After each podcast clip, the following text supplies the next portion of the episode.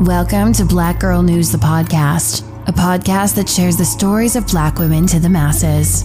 And now, your host, Leah Gordon.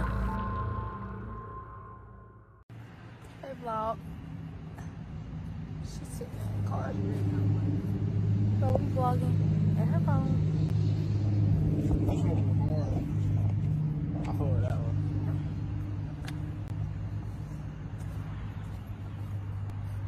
A family wants to know why a 19 year old woman was shot and killed overnight in Jacksonville.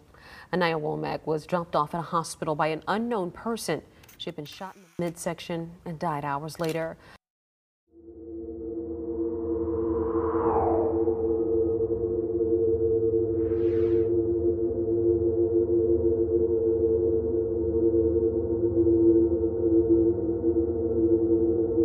The Jacksonville Sheriff's Office is investigating a case where a woman was shot and then dropped off at a local hospital overnight. She died hours later, and today her family identified her as Aniyah Womack. Taylor and her family feels the circumstances leading to Aniyah's death don't make sense and are asking the public for help. At this time, there are no suspects in this case, and the police are needing leads.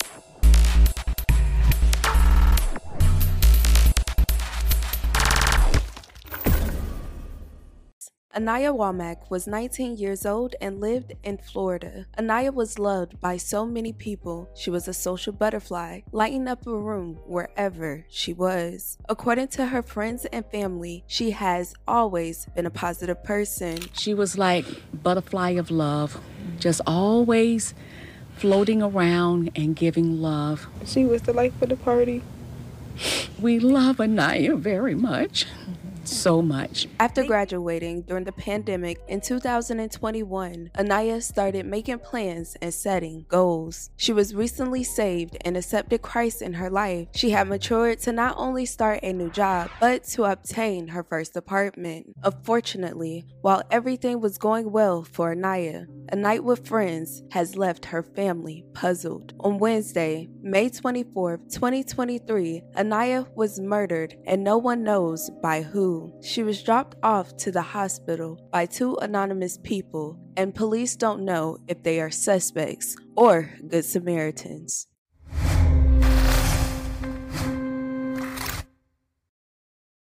And Tanika Aniyah's family told me that right now they're just looking for peace of mind, searching for justice as they try to put all the pieces together. And police said they don't know where exactly this shooting happened, and it's all part of the many questions that still remain.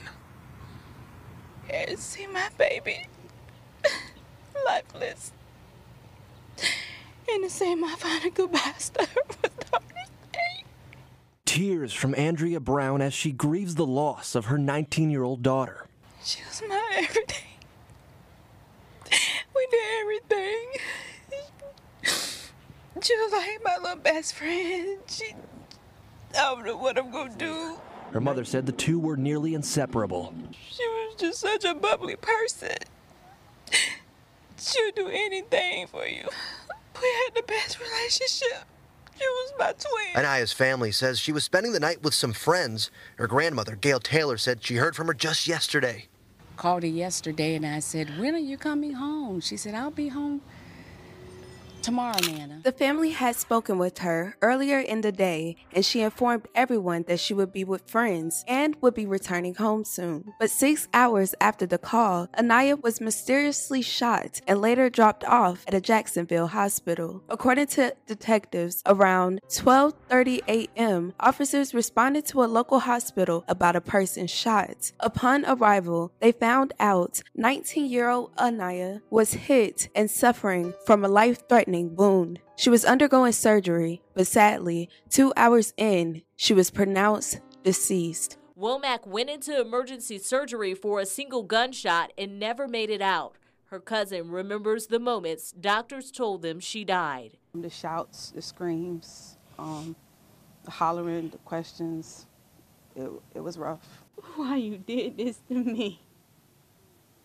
Why you took my baby from me?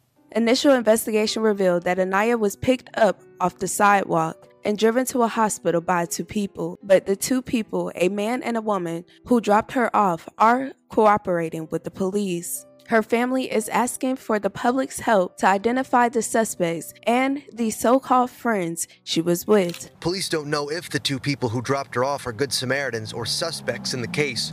Womack's cousin, Autumn Redding, said nobody gave the hospital information, so she was dropped off as a Jane Doe, and questions about what happened linger. We're trying to figure out who she was with, um, who her so called friends were, who the people she trusted that know more information so we can go ahead and get justice. Under the circumstances, it's no reason we're providing a name for her after she passes away. Any accident, you stay by the side, you follow through. This this wasn't that. We definitely want to make sure that her life is represented to know that they took somebody special from us and we're going to do what we can do to make sure we get justice. Anyone with information related to this incident is encouraged to contact the sheriff's office or their local authorities. The family is asking for prayers and for anyone with information to come forward. If you would like to contribute to Aniyah's funeral costs, I will have a link down of the family's page below. Police were canvassing the area of Trednick Parkway and Monument Road. There was no scene here, but somewhere in this area, they say Womack was picked up. They say it was by a man and a woman. They drove for about 15 minutes, then dropped her off right here at Memorial Hospital. Police say the two people that were in the car with her are being questioned. Everything is not adding up, and we just want to find out all the pieces to the puzzle. Speak up for my baby. Please. Turn yourself in. I know somebody knows something.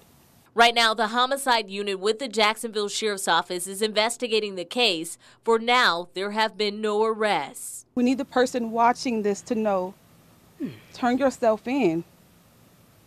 Call the anonymous tip line. We need your help.